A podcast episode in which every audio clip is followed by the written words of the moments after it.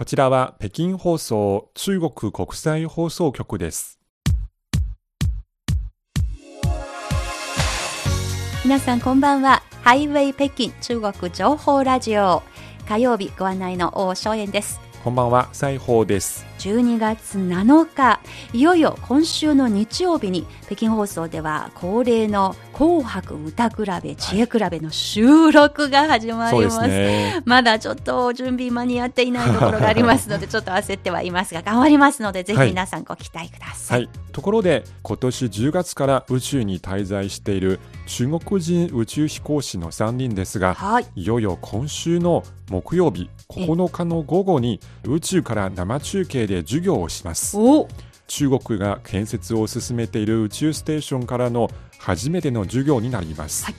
中でも女性宇宙飛行士の王亜平さんにとってはにせんじゅうさんねんの神舟じゅうご以来にどめの宇宙での授業になります。王先生ですね。はい、今回の授業では宇宙飛行士の日常生活の紹介のほかに宇宙での細胞学、工学、科学、物理学などの実験などが予定されています。はい、私が理科系がとても苦手だったんですが、でも大阿平先生のようなこういう素敵な先生があの素敵なもいけないような空間から授業してくださるとすごく多分興味が湧いて難しく感じなくなるかもしれない。ね、ぜひ、まあ、今のあの生徒たち若い子どもたち、うん、あのいい刺激を受けてほしいですね。はい、楽しみにしてます。はい、そんな中今週の番組のメニューです。まずはシリーズ企画でお届けしている日本語放送はちじゅっしゅうねん記念番組、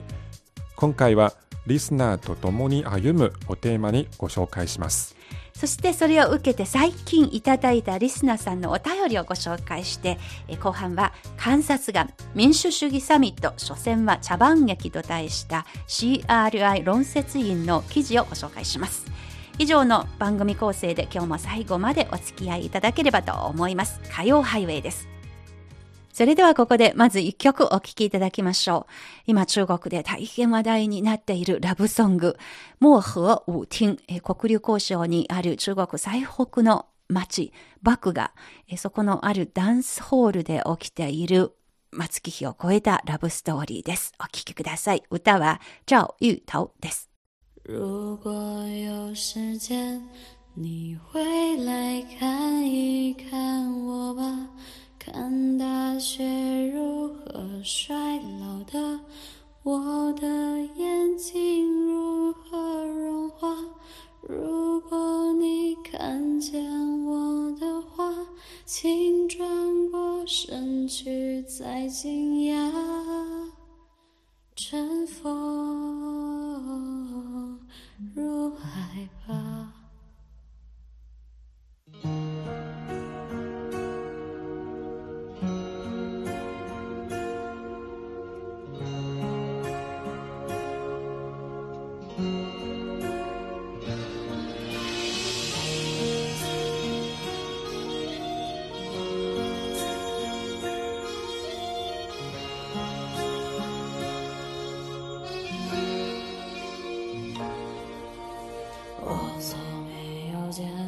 极光出现的村落，也没有见过有人在深夜放烟火。幻形就像你的眼睛，杀人又放火，你什么都没有说，夜风惊扰我。三千里偶然见过你，寻遍无际灯光底都落了晨曦，在一九八零的漠河舞厅。如果有时间，你会来看一看我吧，看大雪如何衰老的，我的眼睛如何。请转过身去，再惊讶。我把我的眼泪，我的白发，像羞耻的笑话。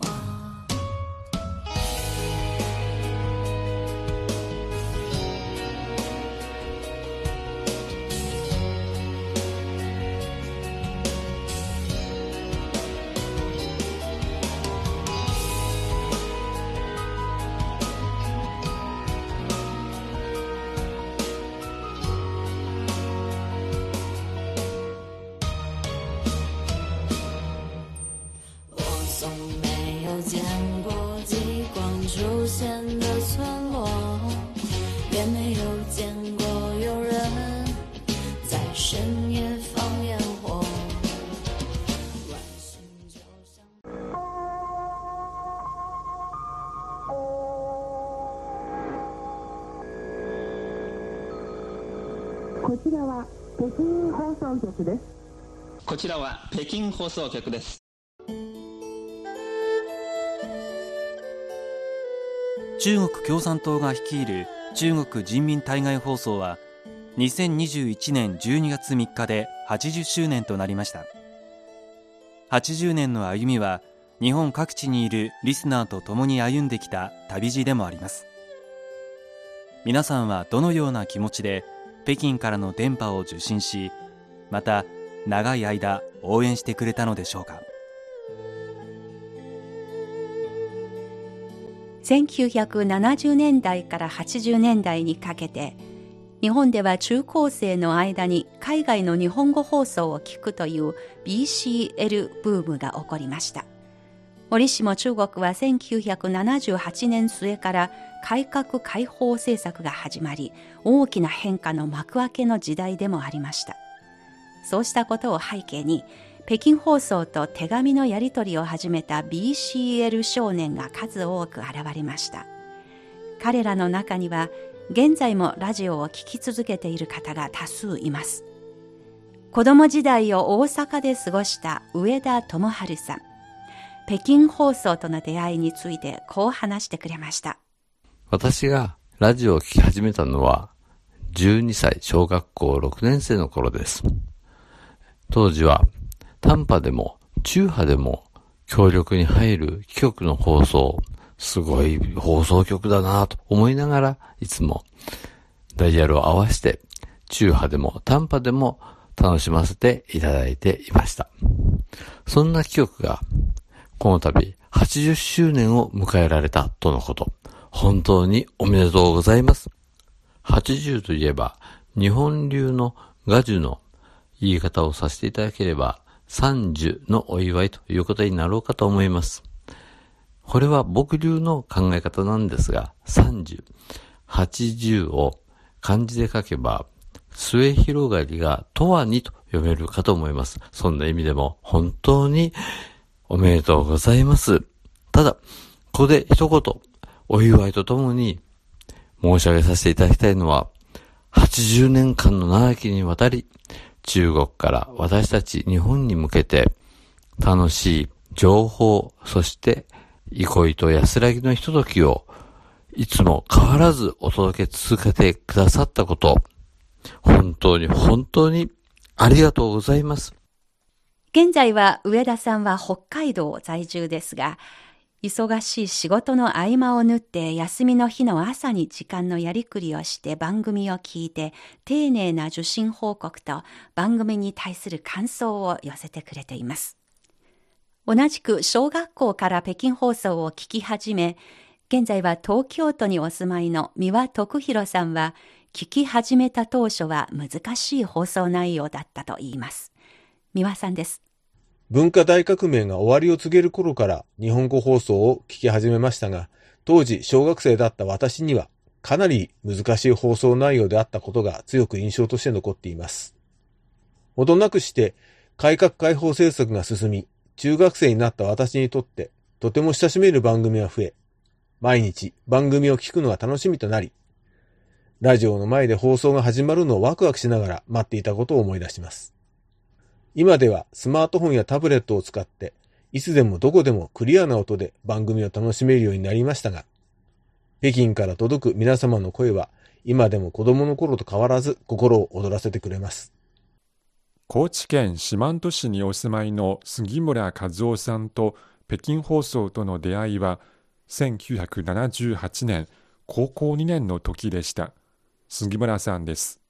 シーアールアイ の皆様とは社会人になる前のせんきゅうひゃくななじゅうはちねんよりお付き合いをさせていただいております。当時はまだインターネットの環境もなく、紙面による文通形式の交流でした。現在は E メールで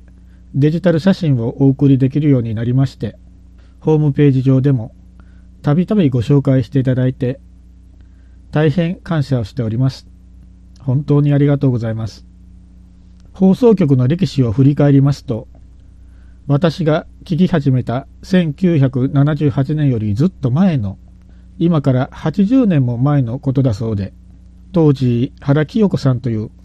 とても謙虚な性格でありながらも強い信念を持って放送に臨まれた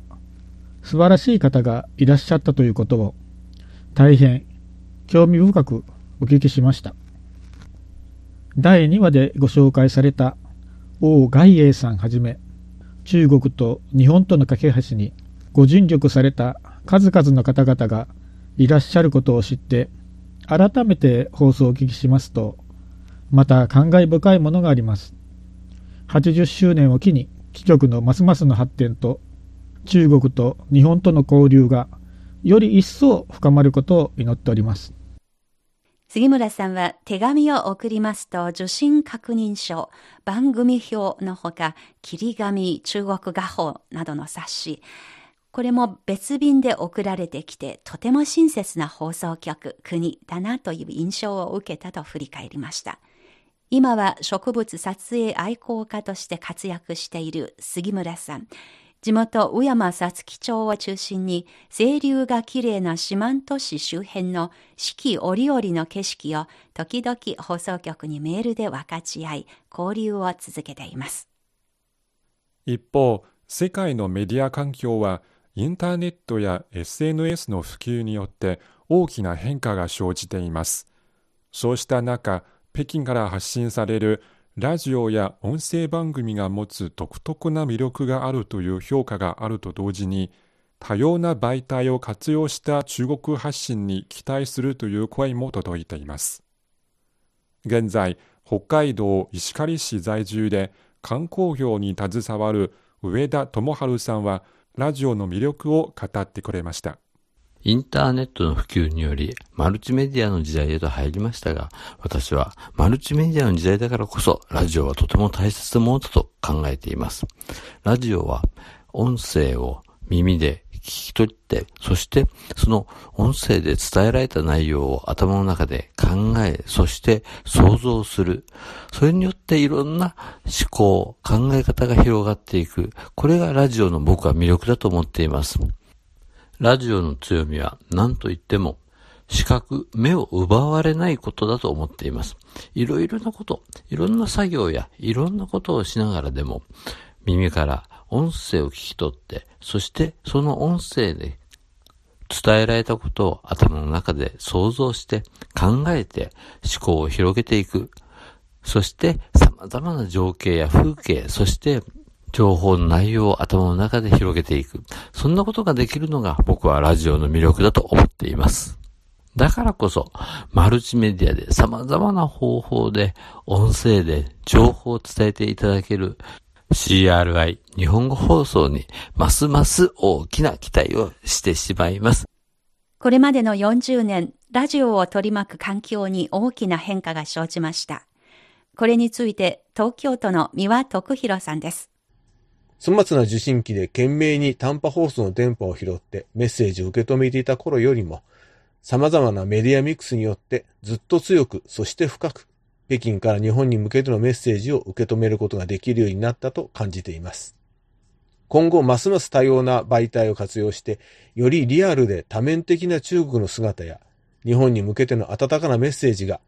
北京からより多く届けられることに大きな期待をしています。また、インターネットとラジオの共存を呼びかける声もあります。せんきゅうひゃくろくじゅうねんだいから世界各国の日本語放送を聞いてきた細谷正夫さんは、情報伝達がラジオの時代からインターネット重視の時代へと大きく変わる中、インターネットとラジオ放送が末永く共存していくことを願うと話しています。細谷さんです。私が北京放送を聞き始めてから半世紀以上が過ぎましたが、この間に中国の経済社会状況は大きく変わり、また世界の情報通信環境も大きく変化し、今や中国、日本を含め世界中がインターネット全盛の時代となってきました。中国国際放送局も例外ではなく、最近ではラジオの時代からインターネット重視の時代へと大きく変わりつつあるように見えます。しかし、ラジオ放送は社会インフラの一つであり、危機管理ツールの一つであると言われています。変化する時代にあっても、インターネットの目で読む、視覚に訴えるというメリットを生かし、一方、低価格の小さなラジオがいちだいあれば、たくさんの国の放送を聞くことができる、そういうラジオ放送のメリット、コストパフォーマンスも生かし、インターネットとラジオ放送が末永く共存していくことを願っております。細谷正夫さんのメッセージでした。はちじゅっさいを迎えた北京放送に対して、細谷さんからは温かいメッセージが寄せられました。中国国際放送局が海外向け放送を開始してからはちじゅうねん、合わせて日本語放送開始からはちじゅうねんという記念すべき日を迎えられましたこと、心からお祝い申し上げます。現在では組織改編によって中央広範電子総台アジア・アフリカ地域放送センター日本語部と呼ばれるようになっていますが、歴代のそして今を支える日本語部のスタッフの皆さんが幾多の困難を乗り越え、中国と日本の人々の相互理解促進のため努力されていることに対し、深く敬意を表したいと思います。日本語放送開始はちじゅっしゅうねんシリーズ、今日はリスナーと共に歩むをお届けしています。日本各地から届いたはちじゅっしゅうねんに向けたメッセージを抜粋してお伝えすると同時に、日本語放送、北京放送の視聴者の皆さんと月日を超えたつながりにフォーカスします。北京放送の聴取者の中には ビーシーエル のファンもいれば、アマチュア無線の愛好家たちも大勢います。外国の放送局の番組を聞いて手紙のやり取りをしたり、遠方の知らない人から出された電波をキャッチして更新したり、受信カードを交換したりする。これらは言うまでもなく、平和の世だからできることです。だからこそ ビーシーエル とアマチュア無線の原点は世界平和だという声があります。元大学職員の細谷正夫さんは、日本における ビーシーエル ブーム発端の歴史について、日本には戦時中に大本営放送という一方的な発表を信じ込んだことで、大勢の国民を戦争協力者にした歴史がある。そのことへの反省を込めて、世界各国の放送を聞くことで多様な視点で情報を収集し、判断力を身につけようと呼びかける人たちが現れたと振り返りました。日本の ビーシーエル やアマチュア無線愛好家の中には、数ある外国との交流の中でも、隣国の中国とのやり取りに格別な思いを寄せる方が大勢います。細谷さんはせんきゅうひゃくななじゅうねんだい以降、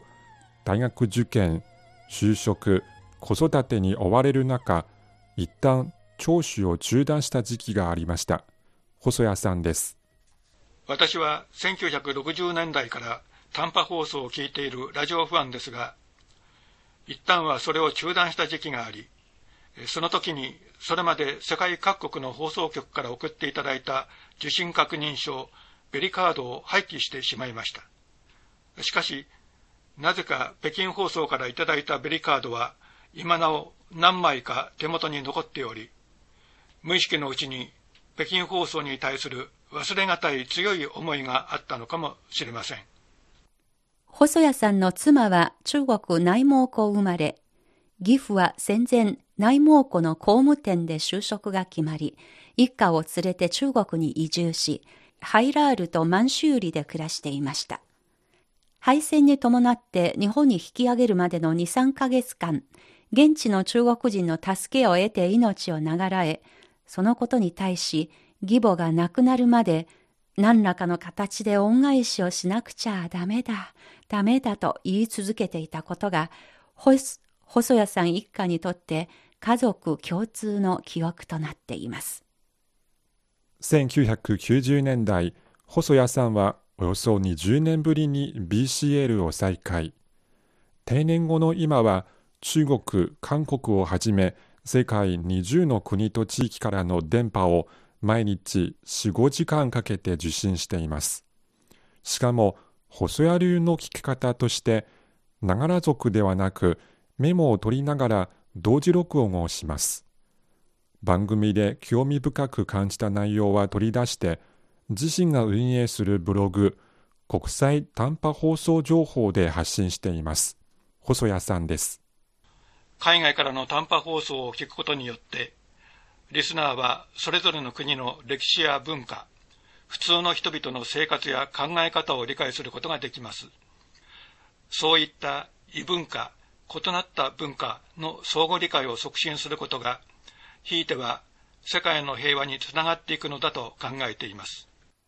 いつの時代でも国際放送は国際放送にしか果たせない役割がある。細谷さんの話からは、そのような訴えが聞こえてきそうです。一方、受信者から発信者へと変わる。これは多くの聴取者が積極的に実践していることでもあります。北京放送ではおよそにじゅうねんまえから毎年春先になりますと、部員全員で参加する寄せ書きの作成が始まります。寄せ書きされた色紙は、愛知県岩倉市のアマチュア無線愛好家、入本直政さん宛てに送られ、夏頃に開催される霧紙展で展示されています。岩倉市の嘱託職員である入本さんは、第いっきゅうアマチュア無線技師でもあります。小学生の頃に母親が短波ラジオの受信機を買ってくれたことがきっかけで、じゅうごさいでアマチュア無線に目覚め、中学さんねんのせんきゅうひゃくななじゅうごねんに自宅で無線局を開局しました。これまでのよんじゅうごねんかんで中国の無線化を含め世界中の愛好者たちと延べおよそよんまんはっせんきょくとやり取りしました。そんな入本さんはせんきゅうひゃくはちじゅうよねんに中国国際放送局の電波に初めて出会います。当時は手術を受け定期的な通院をしていました。何気なくラジオをつけて偶然に聞こえたのが、こちらは北京放送局です、でした。以来、受信報告書とベリカードの交流を続け、ベリカードとともに切り紙、ペナント、手紙、雑誌なども届き、中でも切り紙の美しさに入本さんは心が惹かれたと言います。入本さんです。私は過去さんかい、えー、中国を訪問して、えー、放送局にもさんかい出演しております、えー、にせんはちねん、にせんじゅういちねん、にせんじゅうはちねん、えー、北京放送と聞きますと大変懐かしく思います、えー、過去にじゅうろっかい、えー、放送局からいただきました切り紙を集めて展示会をしております。にせんにじゅうねんはあいっかげつの予定でしたけども、とおかほどで中止になってしまいました。にせんにじゅういちねんは、えー、最初から中止ですね。にせんにじゅうにねん、えー、はだいじゅうななかい切り紙展を一宮市木曽川資料館で開催、えー、するよう計画しております、えー。こういったコロナの中ではありますけれども、皆さん頑張りましょう。えー、そして、えー、お近くの方、えー、ぜひ私の切り紙展を見に来ていただければと思います。時代の移り変わりで、北京からの日本語放送はラジオのみの放送から音声、映像、ウェブサイトなどで発信する総合メディアに変わってきました。しかし、その原点にある平和と友好へのぶれない信念、月日を乗り越えて築かれた受信者との強い絆は今後も何よりの財産として重宝され続けていきます。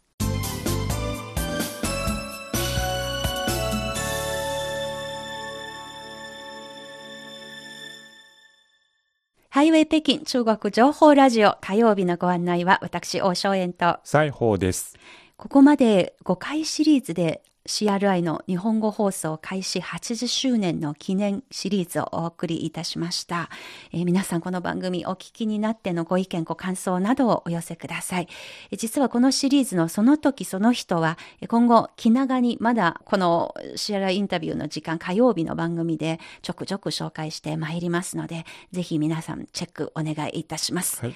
ということでここから最近いただいた皆さんのメールをお届けしたいと思います。まず先ほどの記念特番にも出てきました愛知県岩倉市にお住まいの入本直正さん、はい、えー、いただきました。岩倉市実は今年でごじゅっしゅうねんというおめでたい年だそうです。そうですね。で無線愛好家の入本さんはこれを記念するためにものすごく頑張ったようですね。はい、岩倉市政記念 キューエスエル カード、まあ、つまり更新書、これをあの発行していらっしゃるようですね。まあ、個人で発行して交換する相手というのがそのつまりそのアマチュア無線で更新している方にこれを発行している、はい、数はなんとにせんまい、すごい数だなと思いました。はい、でこのにせんまいいくらぐらいもうすでに発行済みですかとメールで確認しました。そしたら、はい、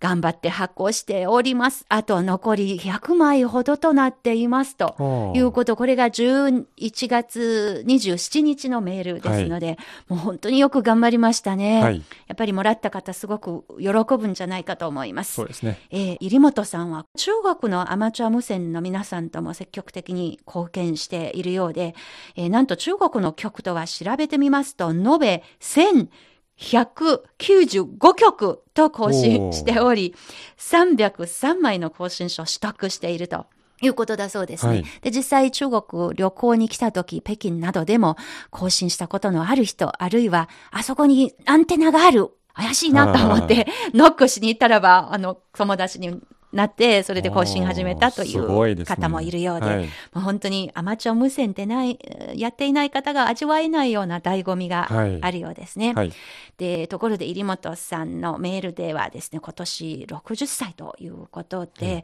まあこの年になりますとえとが一巡しますので、私がまだなっていないんですが、やっぱり体の調子がにじゅうだいと全然違うなということを あ, あのこの頃実感していますが、はい、きっと体調にもあるいはまあ人生にも悩み悩みがつきものですので、いろいろいろんな悩みとかもあるだろうと思いますが、はい、でそうした中でも少年時代からの夢を追いかけ続けているという姿が素敵だなと私は、うん、あの尊敬しています。はい、これからもぜひお体に気をつけて、えー、そして元気にラジオを受信して、またはアマチュア無線の更新を続けてください。はい、入本さんありがとうございます。ありがとうございました。そして、えー、名古屋にお住まいの源さんからも励ましのメールいただきました。はい、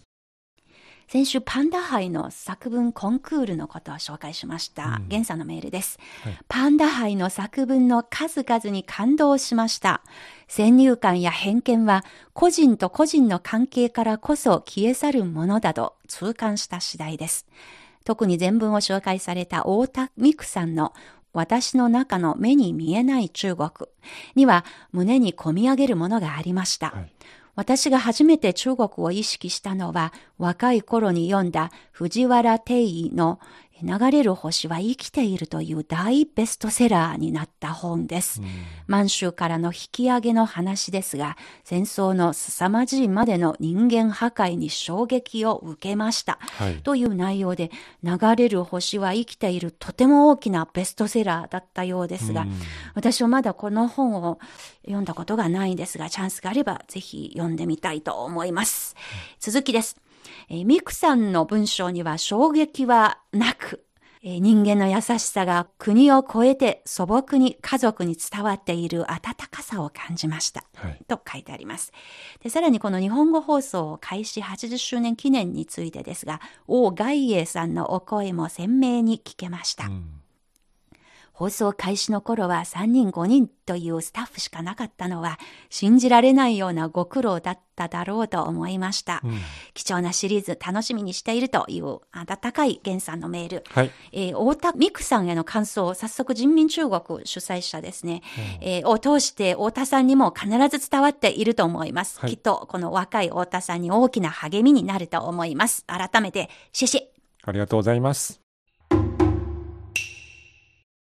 そしてなんととっても懐かしいメールいただきました。以前にこの番組でも取材しました紫金荘合唱団、うん、えあの南京の大虐殺をあの題材にした朗読合唱組曲ですけれども、はい、作曲家の本並先生からメールいただきました。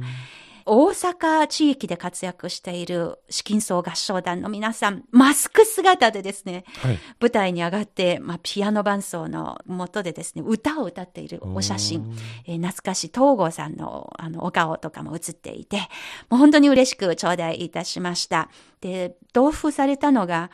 毎日新聞の大阪地域面の記事もありました。それによりますと、えー、今年は旧日本軍が南京で起こした大虐殺からはちじゅうよねんになる年なんですね、はい、そのはちじゅうよねんになるのに合わせて大阪や神戸で日本軍による南京での虐殺行為などについて考える集会が開かれると、そういう予告の記事でありまして、はい、もう本当にやっぱり歴史と向き合うこういう季節になりまして、うん、もう大勢の日本の皆さん決して歴史を忘れていないということがこの記事を通してもよく分かりました、はい、本当に心から敬意を表します、はい、ということで最近いただいたメールをご紹介しました。本当に皆さんありがとうございました。ありがとうございました。ハイウェイ北京中国情報ラジオ、ここからはラジオ観察眼のコーナーです。今回は民主主義サミット、所詮は茶番劇と題した シーアールアイ 論説員の文章をご紹介します。アメリカ主催のいわゆる世界初の民主主義サミットがここのかととおかの両日にオンライン形式で開催されます。民主主義はアメリカが集合を呼びかける号令に使われています。もっとも民主主義そのものについては中国の指導者は早くから全人類の共通価値だと繰り返して表明してきています。今回の会議は真に人類社会の進歩を図るためのものならば、それはそれで歴史に残る重要な出来事になると言えるでしょうが、アメリカホワイトハウスは週明けのむいか、中国での人権問題を理由に北京冬季オリンピックに外交団を派遣しない外交ボイコットを行うことを発表しました。オリンピックという世界共通の行事までもアメリカにカードとして使われています。そうしたアメリカのさまざまな言動から民主主義は口実に過ぎず、イデオロギーで世界を二分化することこそがアメリカの真意と言えるでしょう。一方、会期が近づくにつれ、そうしたアメリカの下心が見抜かれつつあります。日本国内でもここに来て疑問視する声が多く上がっています。キヤノングローバル戦略研究所の三宅邦彦研究主幹は、アメリカは今、民主主義陣営とそうでない陣営の対立構図を考えており、サミットはそれに合わせた政治ショーであり、アメリカのプロパガンダだと指摘しました。朝日新聞は、アメリカは世界各地の民主主義を促進するという大義名分のもと、多くの国家を結集して緩やかな連合を形成し、バイデン政権が専制主義国家と位置づける中国に対抗しようという戦略も透けて見えると鋭く切り込みました。新型コロナは現在も世界で猛威を振るっています。また気候変動や環境など、人類共通の課題が山積し、その緊迫性が日増しに高まっています。そうした中、アメリカはもし民主主義を前面に出して国際社会を二分化する方向へと拍車をかけるなら、対立はこれまで以上に深まり、人類社会の発展・進歩を破壊するのみです。これは国際社会の共通利益に合致しない動向で、最終的にアメリカ自身と世界中の利益を害することになります。このろくがつに発行されたジョージ・ワシントン大学が発行する外交誌には、日本の元首相、鳩山幸夫さんの寄稿が掲載されています。鳩山さんはその中で、今日の米中対立の本質は、両国の力の接近であって、民主主義対権威主義といったイデオロギーの対立は、大部分が後付けになっていると指摘した上で、外交に価値観を持ち込みすぎないようアメリカに求めました。民主主義は全人類共通の価値観であり、発展は世界各国の共同の権利です。今のアメリカがなすべきことは、対立を諦め、アプローチの仕方を改め、各国はいずれも自国の実情に即して発展の道を選ぶ権利があることを認め、責任ある大国の姿勢で人類の発展と福祉を各国と共に推し進めていくことでしょう。冬のオリンピック関連の動きについては、ホワイトハウスの発表を受け、国際オリンピック委員会 アイオーシー のリック・バウンド委員は、アメリカの選手は予定通りに出場し、北京オリンピックはほとんど影響は受けないと明らかにしています。まもなく始まる民主主義サミット、所詮茶番劇なのです。今週のラジオ観察眼のコーナーでした。ハイウェイ北京、お楽しみいただけているでしょうか。この番組をお聞きになってのご意見、ご感想などをぜひメールやお手紙でお寄せください。詳しいアドレスは番組紹介のホームページのページでご紹介してあります。ぜひ皆さんよろしくお願いいたします。火曜ハイウェイ、ここまでのご案内は私、王松園と西宝でした。それでは皆さん、また来週。